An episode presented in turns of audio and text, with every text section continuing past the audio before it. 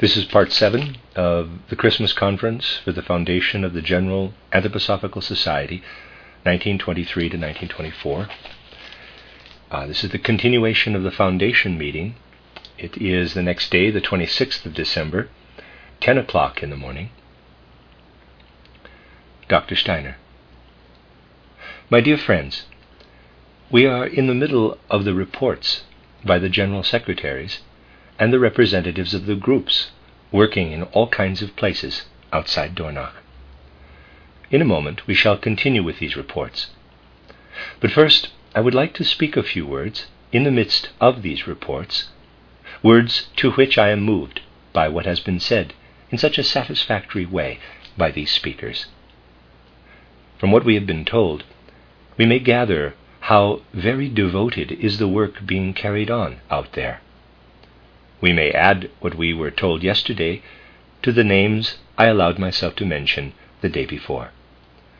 There, too, despite the ruins of which we sta- on which we stand, we may see what can encourage us during this conference, not to be pessimistic in any way, but rather to strive actively for a genuine optimism. During this conference, we must everywhere, in every realm, consider the activity of building up rather than the activity of dismantling. So, today, early on in the conference, I want to suggest that we give it a certain definite direction. During the meetings of members over the next few days, there will, of course, be opportunities for discussing various matters. But today, early on, I want to say the following. As we saw in the necessary content of the statutes, we have to connect total openness with the Anthroposophical Society. Anything less, dear friends, is not permitted by the signs of the times. The present age can no longer tolerate any tendency toward secrecy. This pre- presents us with a fundamental problem, which we shall have to solve. By this, I do not mean that we shall have to discuss it a great deal during the conference, for it is in our hearts that this fundamental problem will have to be solved.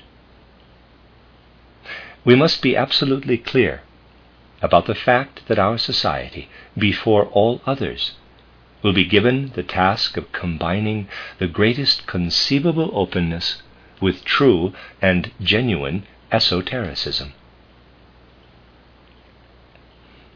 At first, under the obstacles and hindrances of those terrible years of the war, but then also through all kinds of inner difficulties, we have indeed experienced the establishment of this problem in every direction.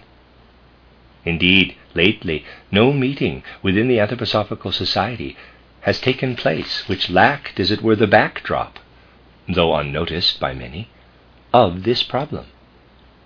How can we combine full openness with the profoundest, most serious, and inward esotericism? To achieve this, it will be necessary to banish from our gatherings in the future anything which smacks in any way of the atmosphere of a clique. Anthroposophy does not need the atmosphere of a clique. When hearts truly understand anthroposophy, they will beat in unison without the need for heads to knock together.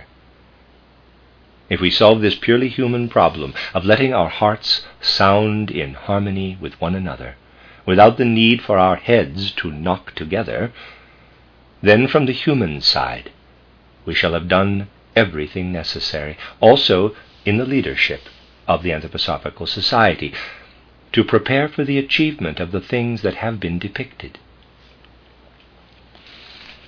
We must achieve these things. We must reach the point at which we can feel in all our deeds that we are connected with the spiritual world. This is the very aspect which must be different in the Anthroposophical Society from any other possible association in the present time. The difference must be that out of the strength of anthroposophy itself, it is possible to combine the greatest conceivable openness with the most genuine and inward esotericism. And in future, this esotericism must not be lacking even in the most external of our deeds. There is in this field still a lot to learn from the past ten years.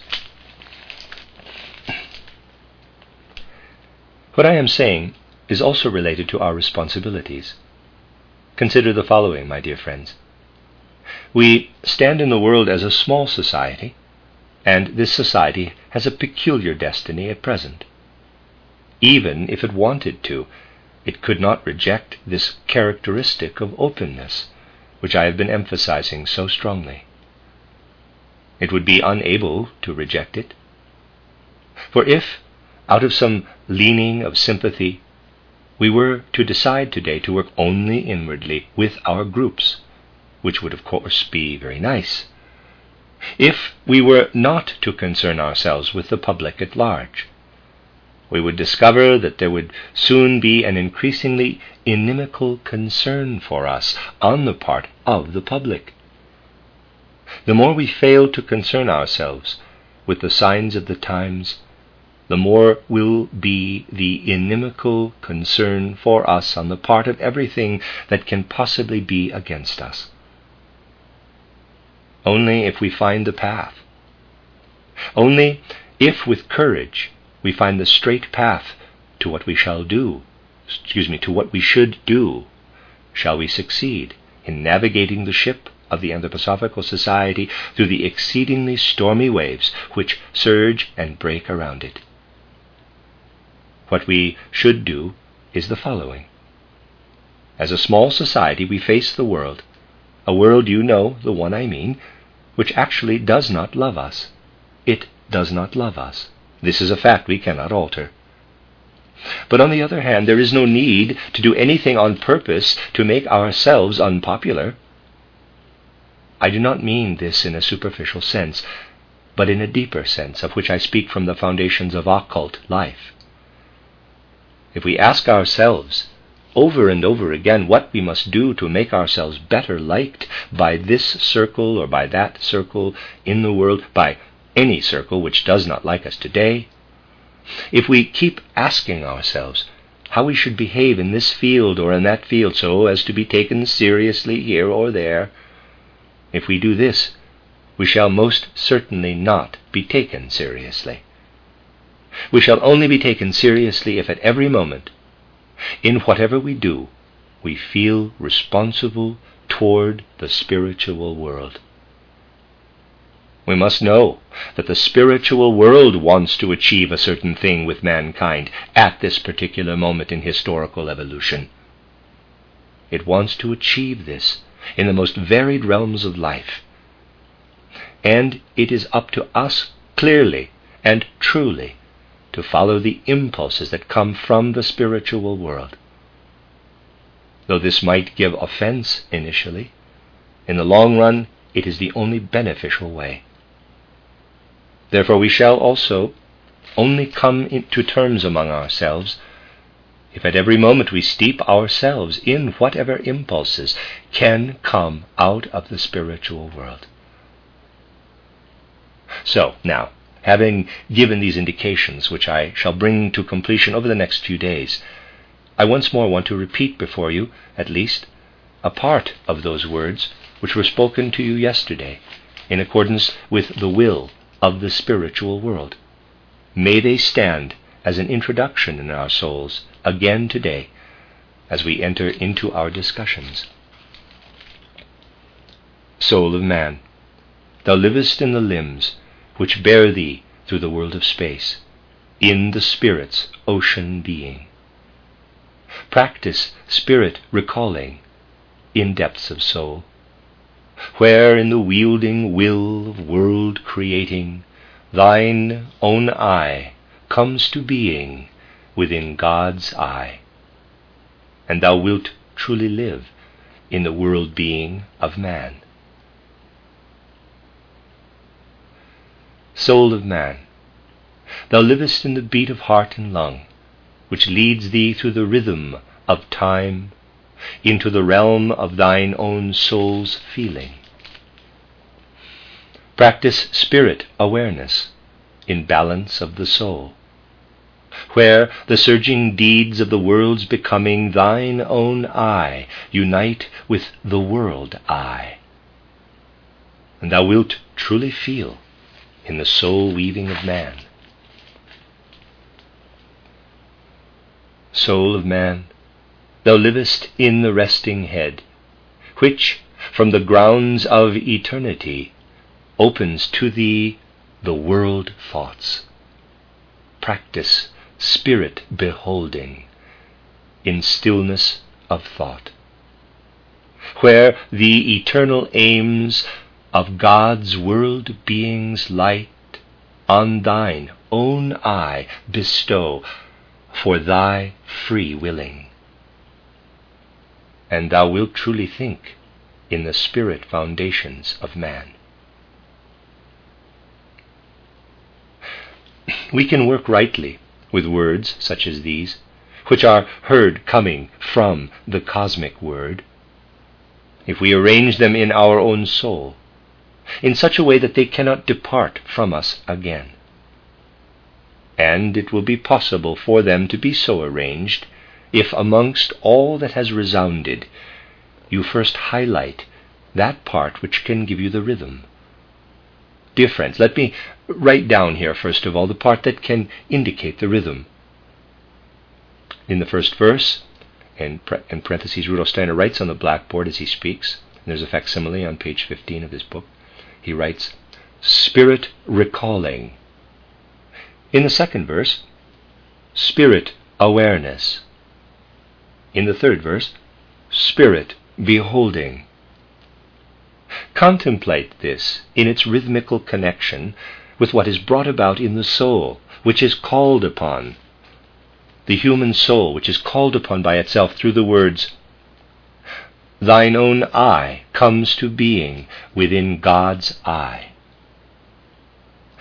Consider the rhythm linked with spirit awareness, quotes, when you hear, Thine own I unite with the world I. And the rhythm linked with spirit beholding when you hear, On thine own I bestow for thy free willing. And on the blackboard, there's three columns. The left column, there's spirit recalling. Underneath it, thine own I comes to being within God's I. In the middle, spirit awareness. Underneath it, thine own I unite with the world I. On the right, above, spirit beholding, on thine own I bestow for thy free willing. Take in this way each phrase, so that it can only stand as I have written it here. Take what comes rhythmically out of the cosmic rhythm, own I within God's I, own I in the world I, own I in free willing. And take what rises up from, quote, comes to being, quote, to, quote, unquote, unite, to, in quotes, bestow, where there is the transition to moral feeling. Feel the connection with, quote, spirit recalling, close quote, quote, spirit awareness, close quote, and quote, spirit beholding, close quote. Then you will have in the inner rhythm what it is during these few days that the spiritual world is bringing to us to raise our hearts, to illumine our thinking, to give wings and enthusiasm to our willing. I now have a telegram to read to you. Christmas greetings. Best wishes, Ethel Morgensterne. And now may I ask the representative of Honolulu, Madame Ferrari, to speak. Madame Ferrari reports. Dr. Steiner. May I now ask the representative of Italy, Baroness de Renzies, to speak. Baroness de Renzies reports. Dr. Steiner. May I perhaps suggest that certain questions raised here such as that of accepting applications for membership on the basis of correspondence only, and similar matters, shall be discussed later when we consider the statutes. Dr. Steiner again. The Duke of Cesaro will also give a report concerning Italy on behalf of the Novalis group in Rome.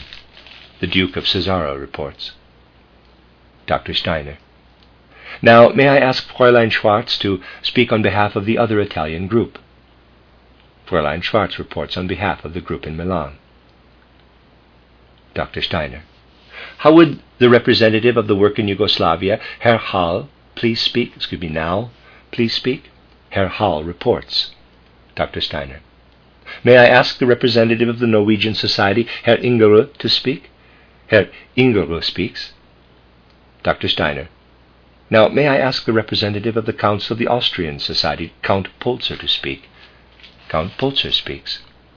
Dr. Steiner. Now, may I ask the representative of the group in Porto Alegre, in Brazil, Dr. Unger, to speak? And Dr. Unger speaks. Allow me, in a few words, Dr. Unger says, to carry out a commission which I was most delighted to accept. For quite some time we have been corresponding with friends over there, mostly from Germany, who had emigrated and had begun to work there anthroposophically. Herr Brandner, in particular, has been writing lately he has made great efforts to get something going in Porto Alegre. And connected with this work is also going on in other South American towns, which will gradually be coordinated so that independent centers from which to work may be set up there too. For this purpose, Herr Mayen from Breslau was asked by the friends over there to go out, first of all to Rio. He will gradually take on work in a number of towns. I have been particularly asked to give voice to the sympathetic interest of the friends over there. Everything that comes to us from over there expresses the most intimate interest in all that has to do with Dornach and whatever continues to come from Dornach. As often as possible, someone comes to Europe, and we hope most fervently that anthroposophical life may soon start to blossom there in the most intensive way. Just as I bring greetings from our friends over there, so I hope that when I report back to Porto Alegre, I may also be permitted to send them from here our good wishes for the prospering of the work in Porto Alegre. Dr. Steiner. May I now ask the representative of the Swedish Anthroposophical Society, Fräulein Henström, to speak? Fräulein Henström speaks. Dr. Steiner. May I now ask the representative of the Swiss Anthroposophical Society, Herr Epley, to speak. Herr Epley reports. Dr. Steiner, may I now ask the representative of the Council in Czechoslovakia, Dr. Krkovic, to speak? Dr. Krkovic reports. Dr. Steiner, may I now ask the other representative of the Council in Czechoslovakia, Dr. Eiselt, to speak? Dr. Eiselt reports. Dr. Steiner. This brings the reports to a close. I believe I may be allowed to say that you are all, with me, exceedingly grateful to those who have given them, for they enable us to see that we have a foundation on which to base our new work, since now we know how much truly great, devoted, and varied work is being done and already, has already been done in the Anthroposophical Society. Now I should like to move on to the third point on our agenda consideration of the statutes. First, the statutes must be read out. Though you all have a copy, I would nevertheless like to ask that they be read out once more, so that we can then commence the discussion of each point. Would Dr. Wachsmuth now please read the statutes in accordance with point three of our agenda? Dr. Wachsmuth reads out the statutes of the Anthroposophical Society.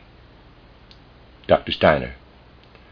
As you will have gathered from various remarks I have made, it would be really good if, on the one hand, our meeting could be allowed to run as freely as possible amongst its individual members. However, on the other hand, if a proper discussion is to take place, it is necessary for us to be quite strict in conducting the debate. So please take this not as pedantry, but as a necessity applicable to any gathering.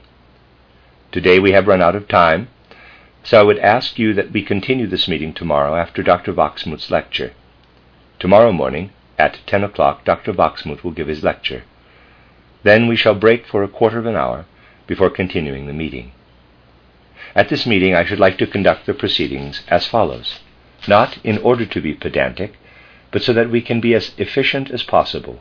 There will first be a kind of general debate on the statutes, a debate in which, first of all, the whole attitude, meaning, and spirit of the statutes in general is discussed. Then I shall ask you to agree to the statutes in general, after which we shall open a detailed debate in which we take one paragraph at a time, when contributors will be asked to speak only to the paragraph under consideration. There will then be a concluding debate, leading to the final adoption of the statutes. This is how I would like this is how I would ask you to proceed tomorrow when we discuss the statutes. Now, I have to announce that our conference continues this afternoon with a eurythmy performance at 4.30 and my lecture at 8 o'clock this evening. Tomorrow at 10 o'clock we shall hear Dr. Günther Wachsmuth's lecture in the field of natural science about the face of the earth and the destiny of man. Then, after a quarter of an hour's break, we shall continue with this meeting. I also have several more announcements to make. As I had to stress earlier, before we began our meeting, it is quite difficult because there are so many of us and it is of course wonderful that there are so many dear friends here, to hold this gathering together. You cannot tell just by coming to the meetings how difficult it is. Of course, we are deeply sorry that the primitive quarters here are causing such discomfort and so many problems for our dear friends. Nevertheless, I have to ask that in future not more than three seats are held by any one person. I have to say this because it has happened that whole rows of seats have been held by a single person, and this has led to innumerable discussions with those who have come in later. Then I should like to remind you of the wish we expressed earlier that the two front rows be reserved for those dear friends who are either disabled or deaf or need special consideration for any other reason. If there are any seats left in these two rows, which is sure to be the case, then please leave them free for the general secretaries of the different countries and for the secretaries who might be accompanying them. It will become necessary in the next few days to have the general secretaries together here where they can be seen rather than scattered all over the hall. Thirdly, I would perhaps like once more to ask our Dornach friends, truly I have nothing personal against them, to take their seats next door in the summer villa. I know it is most inhospitable in this rainy and snowy weather, but all we can do is ask our Dornach friends to put up with the rain, so that the friends from further afield can sit here in the hall, away from the rain. Also, I would like to mention that from today the upper canteen will be open in the evening for those friends who are quartered in the dormitories or other inhospitable places, so that they may have somewhere to go that is heated. Food and drink will not be served then, but I hope that the conversations that can take place there will be all the more stimulating and encouraging. So, although it will not be possible to quench hunger and thirst, it may, will be possible to keep as warm as may be in the evenings after my lecture until eleven o'clock at night. Furthermore, I want to draw your attention to the following. Mr. Pyle, in the most admirable way, has modelled a very fine money box, which he has had produced. You will find these money boxes outside the doors. If you look at them carefully, you will find that the beautiful forms tempt you to want to own such a money box yourselves. They are for sale, so you can buy one and take it home and put something in it every day. When it is full, you can use what you have collected to put toward the rebuilding of the Goetheanum, or for any other purposes related to the Goetheanum let me point out that even if you only put in 10 rappen every day, think what you might spend this on each day. By the end of the year, you ha- will have saved quite a tidy sum. I can see my respected friends here are already working out how much. You will find that it will be a worthwhile amount. But I don't want to encourage you to put in only 10 rappen. I would rather you put in whatever amount you consider proper, or whatever you feel obliged to put in, even if you don't think it proper. Those who find it difficult for one reason or another to take a money box home with them will see that similar money boxes have been set out here into which you may put something. Naturally, if you do not have your own money box to take home, it would be a good thing if you could delve deeply into your purse while you are here, so that these money boxes may be filled. We shall have no trouble in seeing to it that they are rapidly emptied. Finally, I would ask, please ask that spectators at the Christmas plays refrain from booking their seats for the evening lectures. You see, without all these many wishes, let us not call them prohibitions, we shall be unable to keep the conference going in an orderly manner. Now, my dear friends, I adjourn this meeting until the appointed hour tomorrow. And that's the end of part seven.